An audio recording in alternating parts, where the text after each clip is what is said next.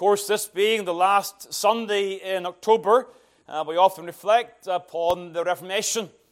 Of course, October 31, 1517, Martin Luther, church door, all the rest, you know uh, the general history. And so this weekend, it's always a good time to reflect upon some of these matters. And one of the features of the reformers was that they understood the importance of passing on the baton thinking of a relay race in some athletic realm, passing the baton on to colleagues who had been discipled under the older man. They understood the need to pass on the truth. You think of Philip Melanchthon, who led the Lutheran cause after the death of Luther, or Theodore Beza, who again followed Calvin in Geneva, or Bullinger, who followed uh, Zwingli in Switzerland, or Knox, following the footsteps of Wishart in Scotland. You see this pattern throughout Europe. These great reformed centres, and there was the passing on of the baton. Now, there are some things that this highlights. It reminds us, praise God, it reminds us that God is pleased to continue his work in succeeding generations that the candle, though at times will burn dimly, it is never extinguished. You know, there were times, of course, in the time prior to the Reformation that the candle was barely flickering. Such was the problems of apostasy in the world, and that barely the light of the gospel could barely be seen. But God fanned into flame in the Reformation, and the light continues to this day in the mercies of God. He's a covenantal God of faithfulness. Great is God's faithfulness. Faithful to his name, to preserve his word, his work, and his worship. Generations, they will know various measures of God's blessing.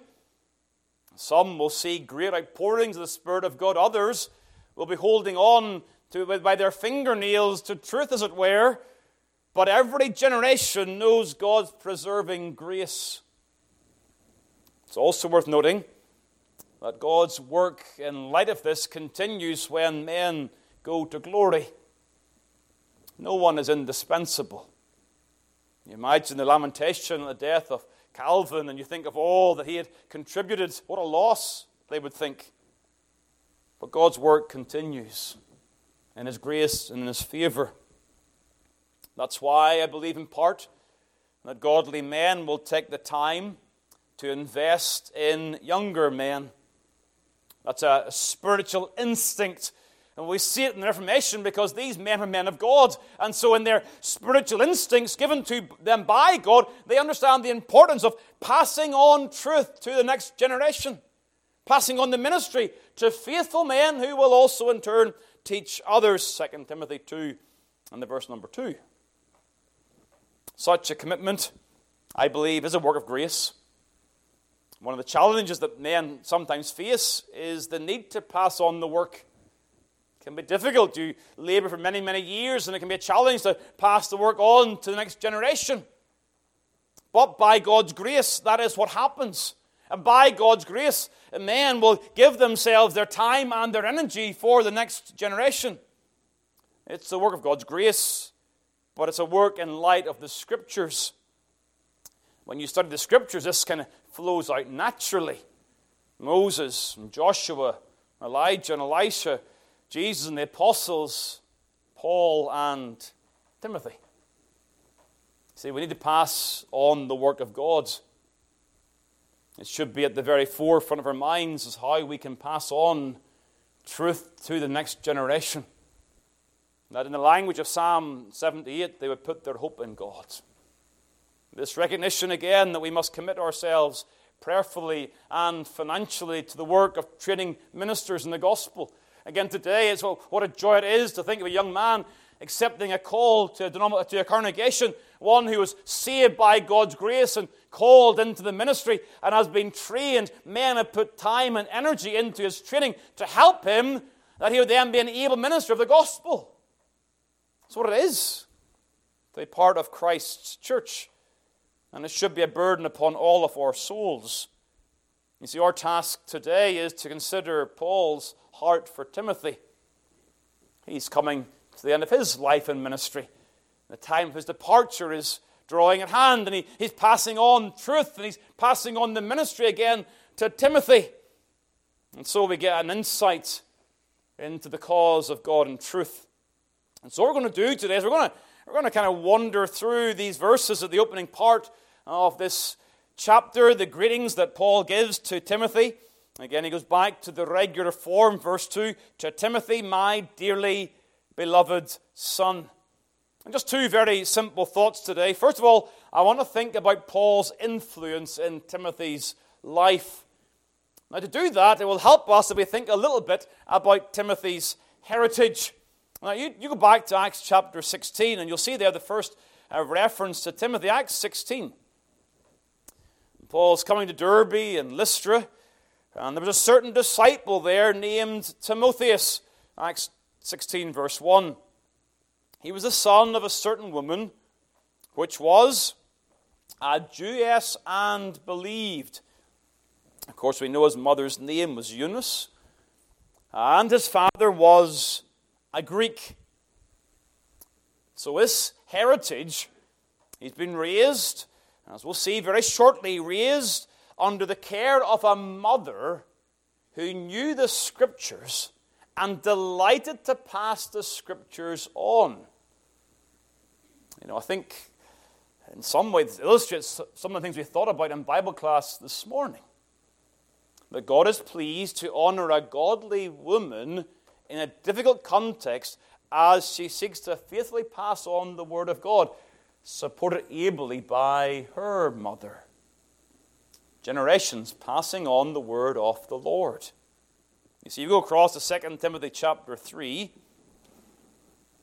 and the verse 15, you will see there that Paul, again reflecting upon Timothy's testimony, says, And that from a child thou hast known the Holy Scriptures, which are able to make thee wise unto salvation through faith which is in Christ Jesus.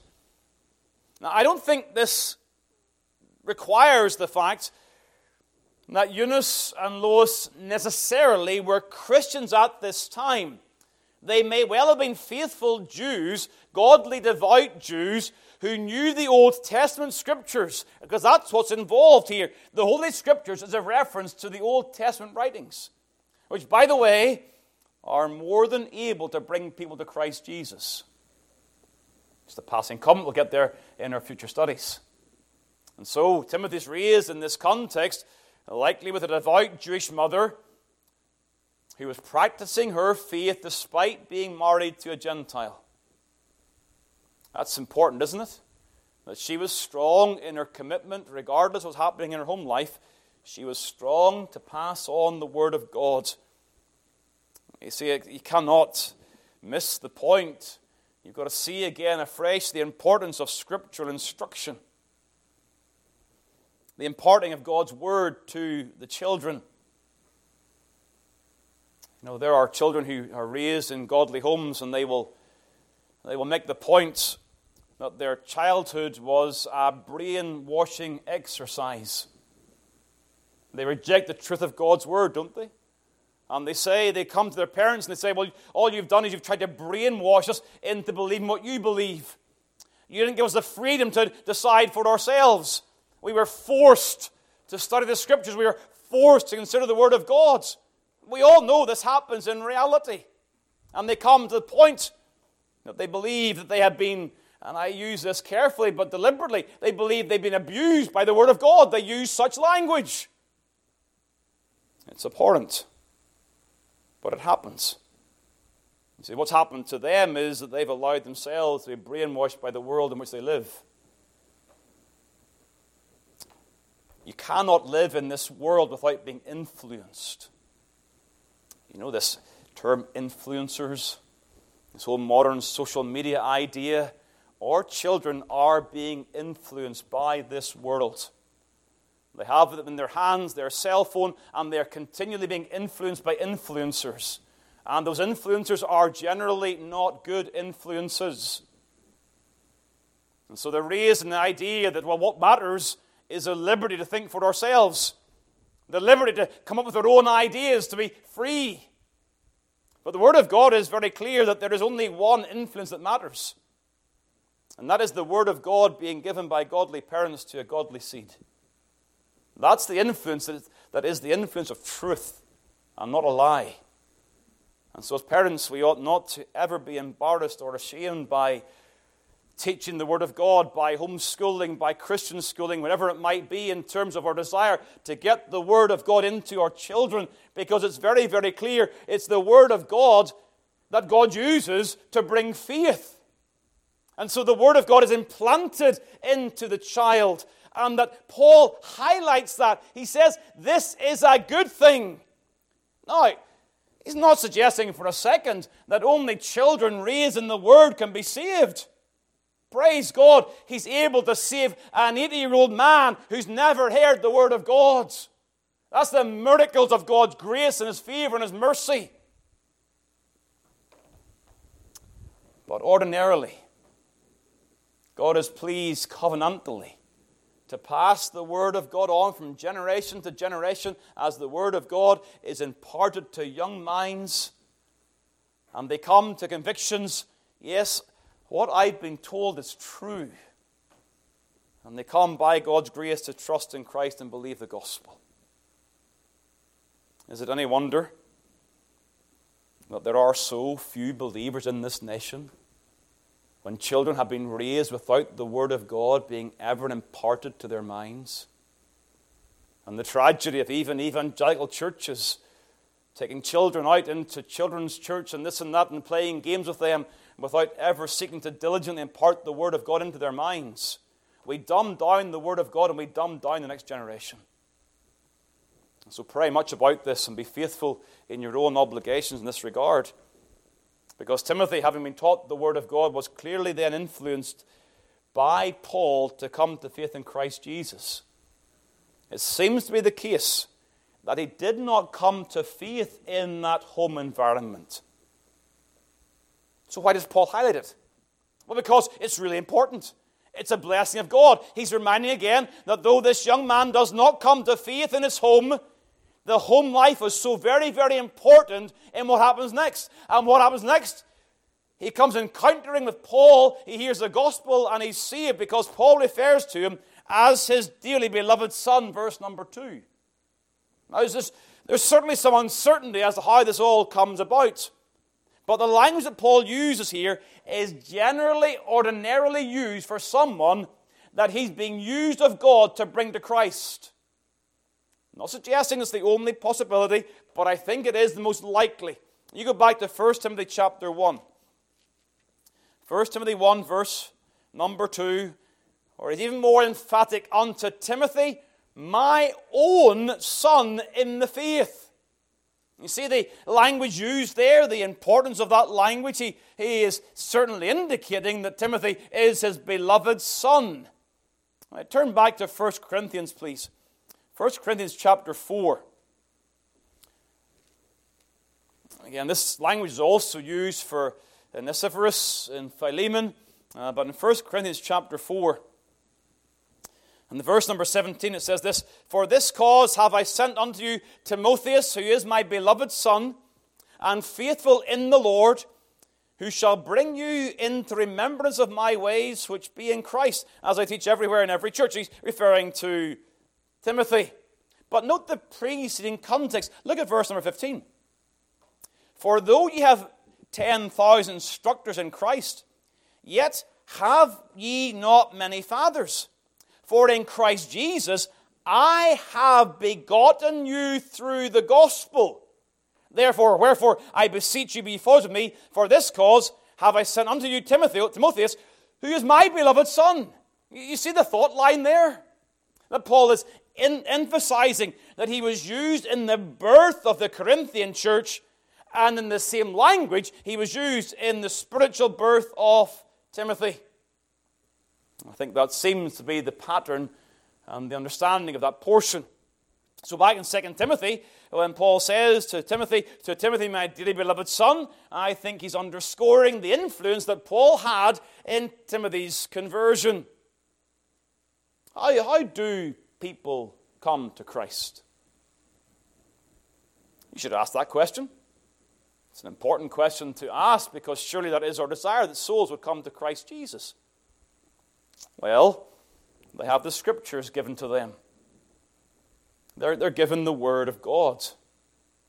And they come to know the Word of God. And in time, they have the Word of God explained to them. The Ethiopian eunuch, he has the scriptures, but he's, he's at a loss, not quite sure what it all means. And Philip comes along and he opens up his mind. This is what it means. And that is the ordinary means that God uses to bring souls to Christ Jesus. People come along. It may happen in the church. It may happen at a child's bedside. It may happen anywhere else. It may happen in the public square. It may happen, but what happens is people say, This is God's word, and this is what it means. And that's why it's very, very important to keep on passing what it means to future generations. That the generation to come may be told this is the Word of God and this is what it means. And we've got to be faithful and do all we can by God's grace to, keep on passing that on because that is how God brings souls to Christ through human agency. Is that necessary? Well, by inference, yes because that's how God does it. So, in God's favor, He does it this way. He uses human instrumentality to bring the Word of God. Do you think how dreadful the error was of some who taught that the lost nations could be saved without the Word? They taught that idea. Well, they just put, put death to all missions. No need for any missions evermore. And you know, if a sinner can be converted without knowing the Word, don't ever, ever tell the sinner the Word. You've now made them responsible. Without hearing the gospel, they could have been saved by God's mercy. But now they've heard it. If they reject it, they're lost. You see how crazy the liberal thought is here? It is so out of kilt with God's word. And so, therefore, we are those who have the right and the privilege to be used of God to pass on the word of God. Mothers to children, grandparents to their grandchildren, pastor to people, all of these human agencies used of God to bring souls to Christ Jesus. Reformation Day, Calvin says this in his commentary on 2 Timothy. Paul had acknowledged, sorry, Paul had begotten him in Christ. For although this honor belongs to God alone, yet it is also transferred to ministers whose agency he employs for regenerating us. Wow. You've got to read that carefully. He's not suggesting for a second that we have the power of regeneration. But God is pleased to use the word. You think of 1 Peter? Turn to 1 Peter chapter 1. Just one illustration of this. 1 Peter chapter 1. Referring to the word of God. And here, this just underscores the accuracy of Calvin's language here, as he says to that God uses the agency to regenerate us. Verse 23 being born again, not of corruptible seed, but of incorruptible by the word of God. So there's the word of God that's used. And we see that the scriptures, they, they're used of God to bring people to rebirth. Yeah, but it says, verse 25, and this is the word which by the gospel is preached unto you. God using human agency. So, we see here Paul's influence in Timothy's life. May God give us sons and daughters in the faith. May God be pleased to give us a spiritual heritage in this place. The recognition that souls will come to the house of God and say, I was born there. Sitting in a pew, born there, born of God there under the preaching of God's word. And for some of you, I know the burdens you have for your families.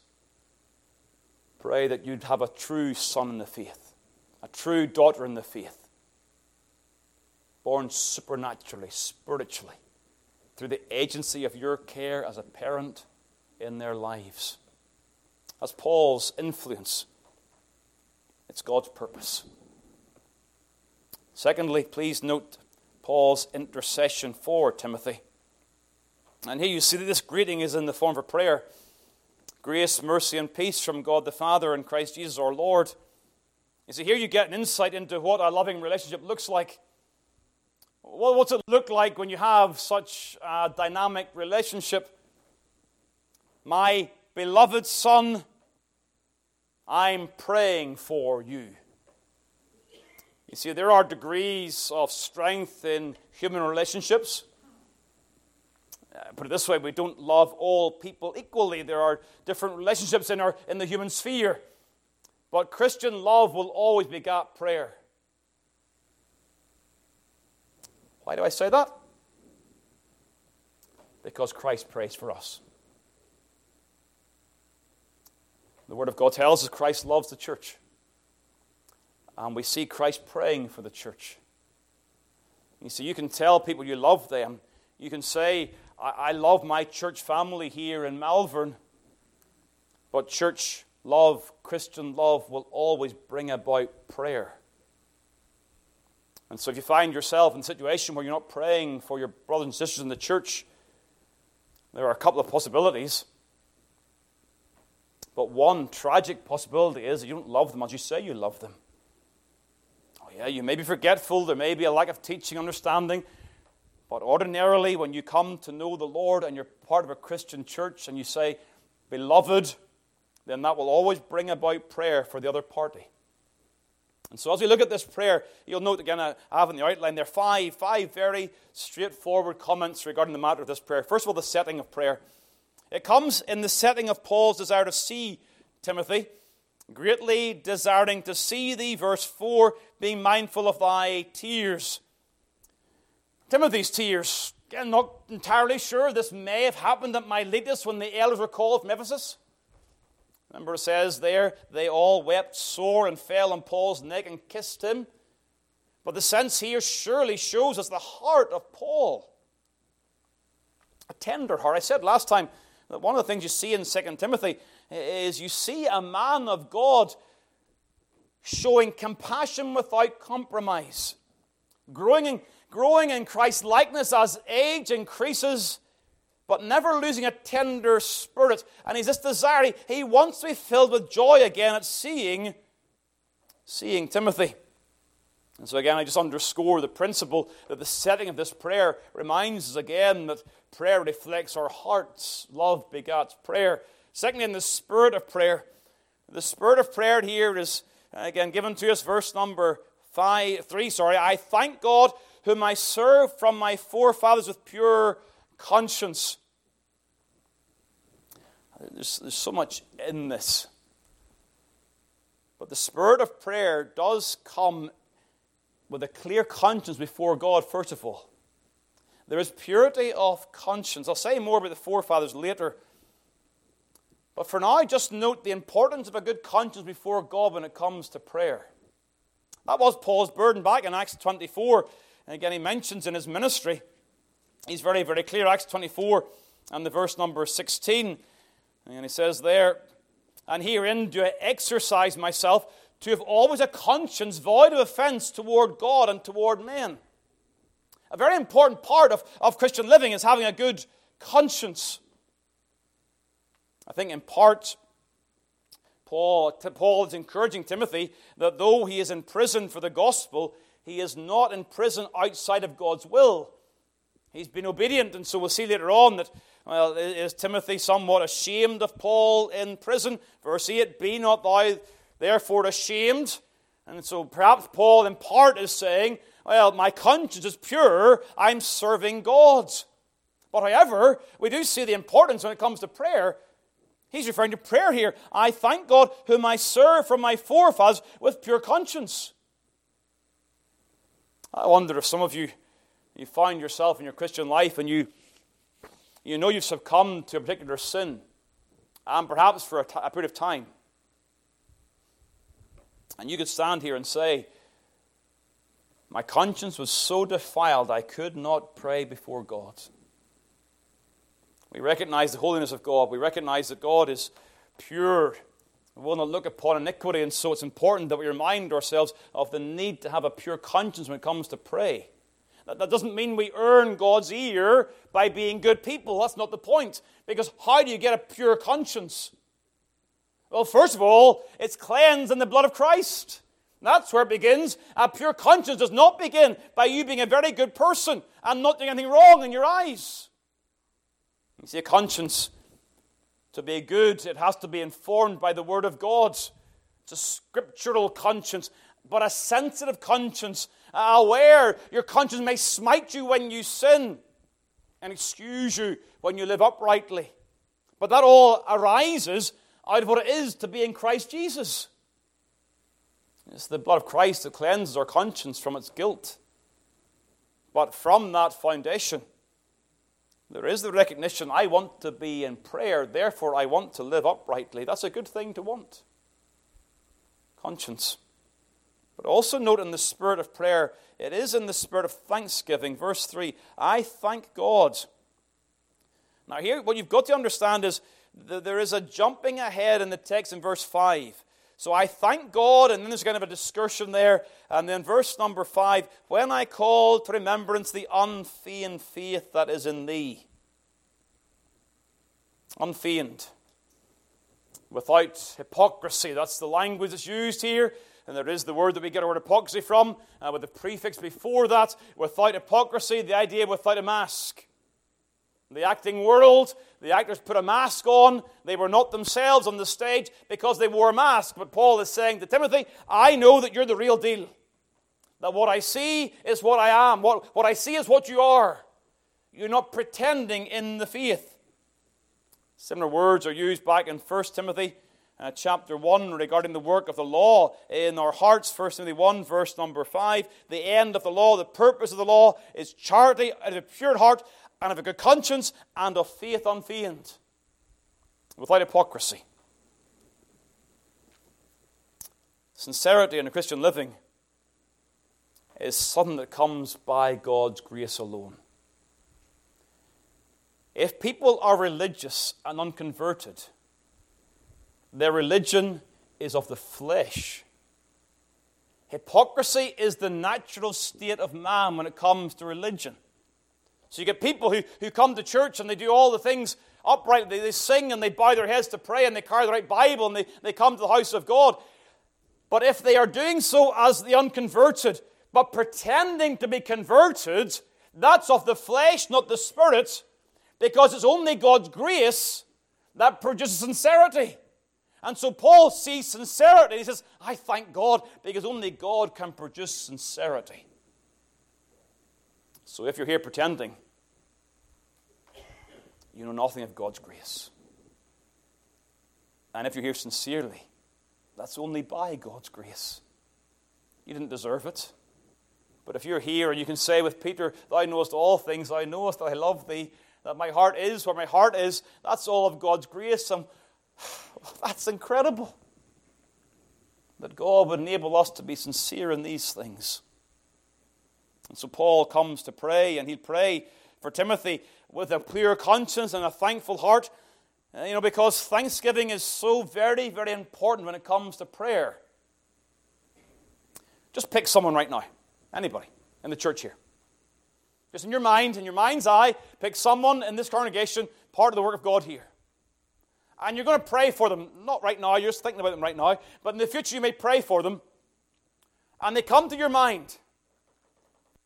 If you begin with thanksgiving, that will greatly impact how you pray for them.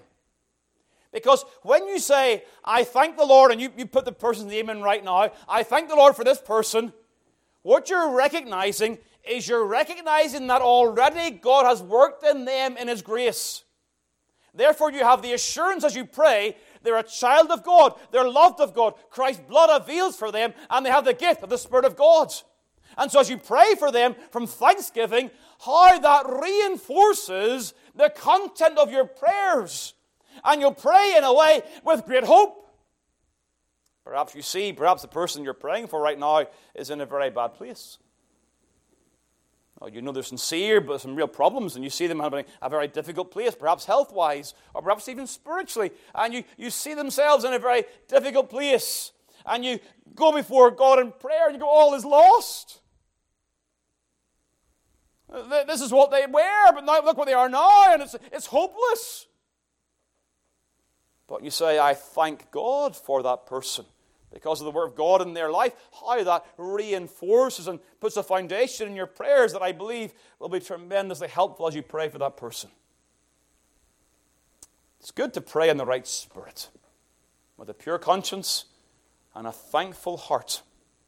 And so, as God's people, it is our responsibility to look at each other and try to see God's grace in each other's lives. The, the Christian church generally has spectacles upon their face, whereby the spectacles magnify the sins of the others and diminish the grace in the others. And so we look at each other and we, whoa, look how massive that sin is. And we fail to see what God has done in grace and His mercy. You see, Paul is here thanking God for Timothy, who is young, weak, timid, perhaps even ashamed of his testimony, and he still says, I thank God for your unfeigned faith. It's amazing. It's a Christ like heart that will not compromise, but still knows the compassion of the Savior. That's the spirit of prayer. What about the supplications offered? The supplications offered. Well, here again, our time has really marched on this morning. But the supplications offered, three of them grace, mercy, and peace. Very simply, grace. Well, grace, of course, refers to those undeserved favors that we know by grace are you saved. But usually, when it's used in this way by Paul at the beginning and the end of a letter, it refers to the strength that comes from God. My grace is sufficient, strength made perfect in weakness, 2 Corinthians chapter 12. That idea of grace as God's undeserved strengthening of the believer, that's a good prayer to pray. Grace, mercy. Again, as we often define grace as undeserved favor, we often define mercy as not receiving what we deserve. We deserve wrath, we don't receive that, that's mercy. And that's all well and good and true. And it may well be that Paul is praying for Timothy in light of Timothy's sins. There's a need for mercy. Even as a believer, we need mercy. But it's also possible that the word here, mercy, that's used in the New Testament, is the equivalent of the Old Testament word hesed, the loving kindness of God. And the Greek word mercy here, it is often used to translate that Old Testament concept of God's covenantal faithfulness, His loving kindnesses, His mercies. And so it may well be the case that Paul is praying for Timothy in the light of Timothy's need to have God's abiding mercies. You know, we can pray in the promise of God. It is of the Lord's mercies that we are not consumed. Great is thy faithfulness. And so as we pray for each other, grace, give them strength, mercy. May they know God's covenantal faithfulness in their lives and may they enjoy it. Peace. Peace, thirdly grace, mercy, and peace. Timothy's a saved man. He's unfeigned faith. He knows the Savior. And so, as he knows the Savior, the peace here is not peace with God, but the peace of God. Not the anxiety, not the troubled spirit. Christ says, My peace I leave with you. Let not your heart be troubled. Anxiety, fears, concerns, they disturb peace, but God gives us peace in the gospel peace. And so these prayers are for Timothy personally. They are prayed, yes, for saints generally, prayed to the Colossians, prayed for the Ephesians, but here they are prayed for saints like Timothy personally. Now, Timothy is held in great esteem by Paul. He says, The Philippians, I have no man like minded who naturally care for your state. All seek their own, but not Timothy. Timothy's a great man of God. But this prayer indicates that Paul knows that Timothy stands in need of prayer. The old song, It's me, it's me, O Lord, standing in the need of prayer. Timothy could say, It's me, it's me, O Paul, standing in the need of prayer.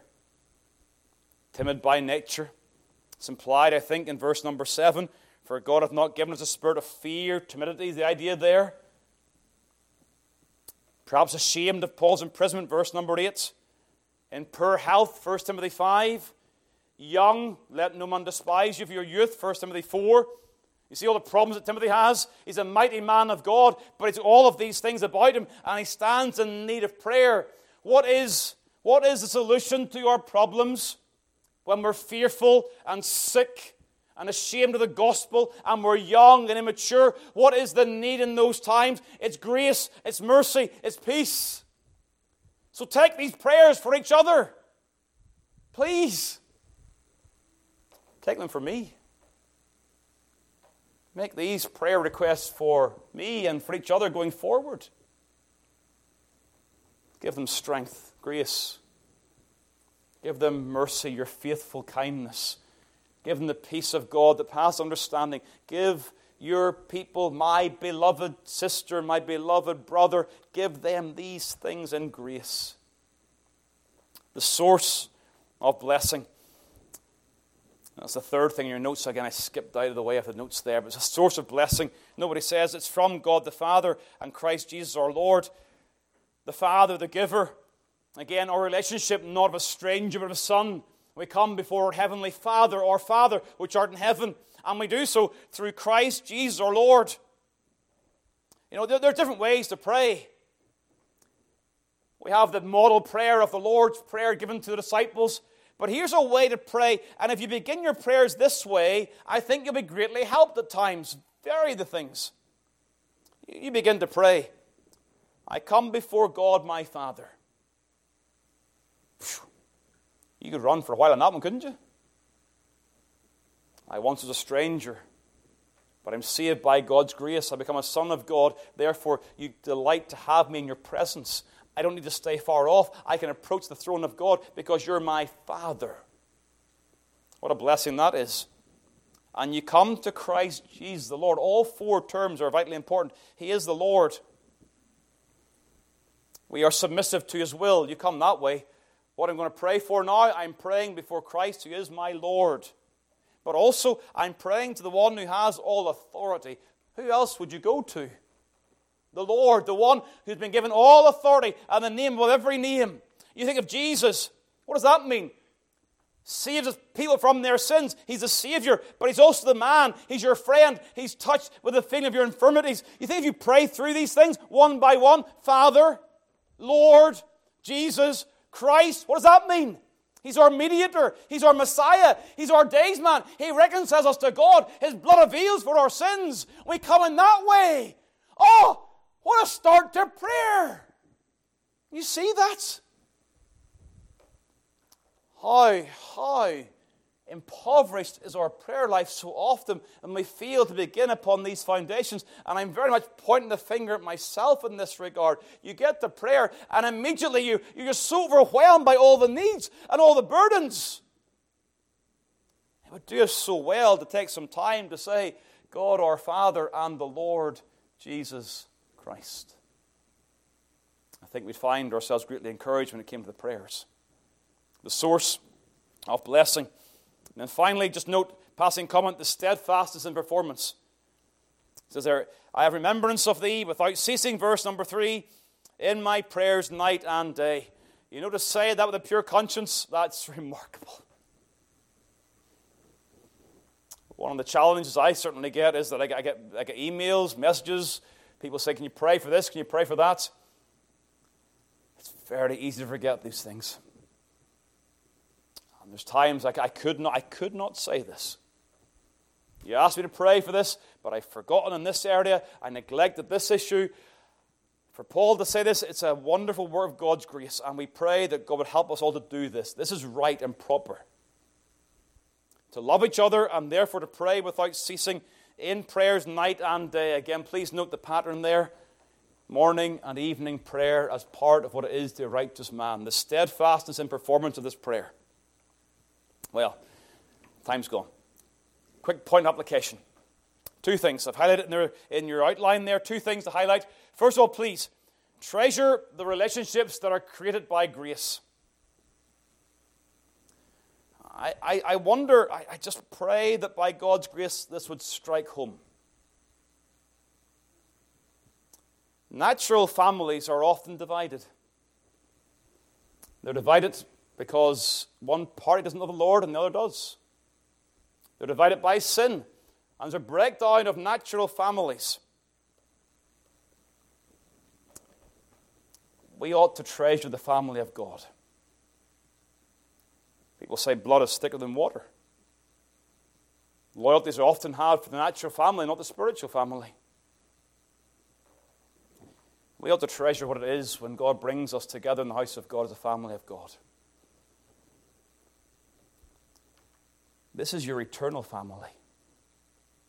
This is the family that will last forever and forever. So I said already, our burden, yes, our burden is that our natural families would also join with us in union, but we ought to treasure, as Paul does here, my dearly beloved son.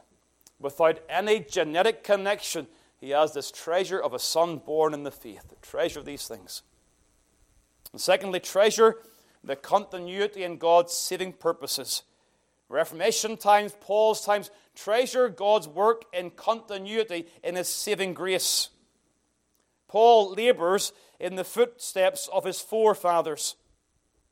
Timothy was nurtured by a godly mother and a grandmother. And Paul is now passing on the baton to Timothy. There's the recognition here of the continuity in God's saving purposes. Young people, don't despise your heritage, your Reformation heritage. You've been raised in a church that values the Reformation. We realize we stand upon the shoulders of giants. Don't despise your heritage in the free church. It's not perfect, but it's genuine and it's founded upon truth. One of the challenges we face in youth is the idea that the older generation got it wrong. I felt like that. What did they know? What a mess they made of the church. I'll do it better. Which generally means I'll do it differently. And it often means that I'll do it by my own inventions. The forefathers sinned and made mistakes. But don't presume. Don't presume they aren't faithful to the Word of God. Value your heritage. You're not the first person to read the Bible. And we stand upon the shoulders of giants. Have a burden for God to raise up men to labor for Christ in our denomination. That's this continuity idea. Have a burden for these young men to be raised and then pray for their nurturing and support their nurturing financially. And rejoice in the truth of the gospel. The good news didn't begin with us, and it shouldn't end with us. See, Christ's work is sufficient to save the soul. That truth abides in all generations. It's true today. May God help us uh, to understand and apply these things in our lives for His, His glory. Let's all pray. Eternal God and Father, we thank you again for your kindness in the Word, and we pray you'd help us to think through these matters clearly. So, so much to consider uh, in these few verses. And oh Lord, we pray that as we read them again, that you'd help us to draw those lines of application that are particularly relevant to our own lives. That this would indeed be a word in season And that as we've thought before, that we'd, we'd take a brick away with us to put upon the wall of our edification. And build us up in our faith even today. And use thy word to that end. We thank you again for your kindness. Bless us, enrich us. Help us even to disciple each other, to mentor each other. That there will be a passing on of truth. Give us grace, we pray, in Jesus' name. Amen.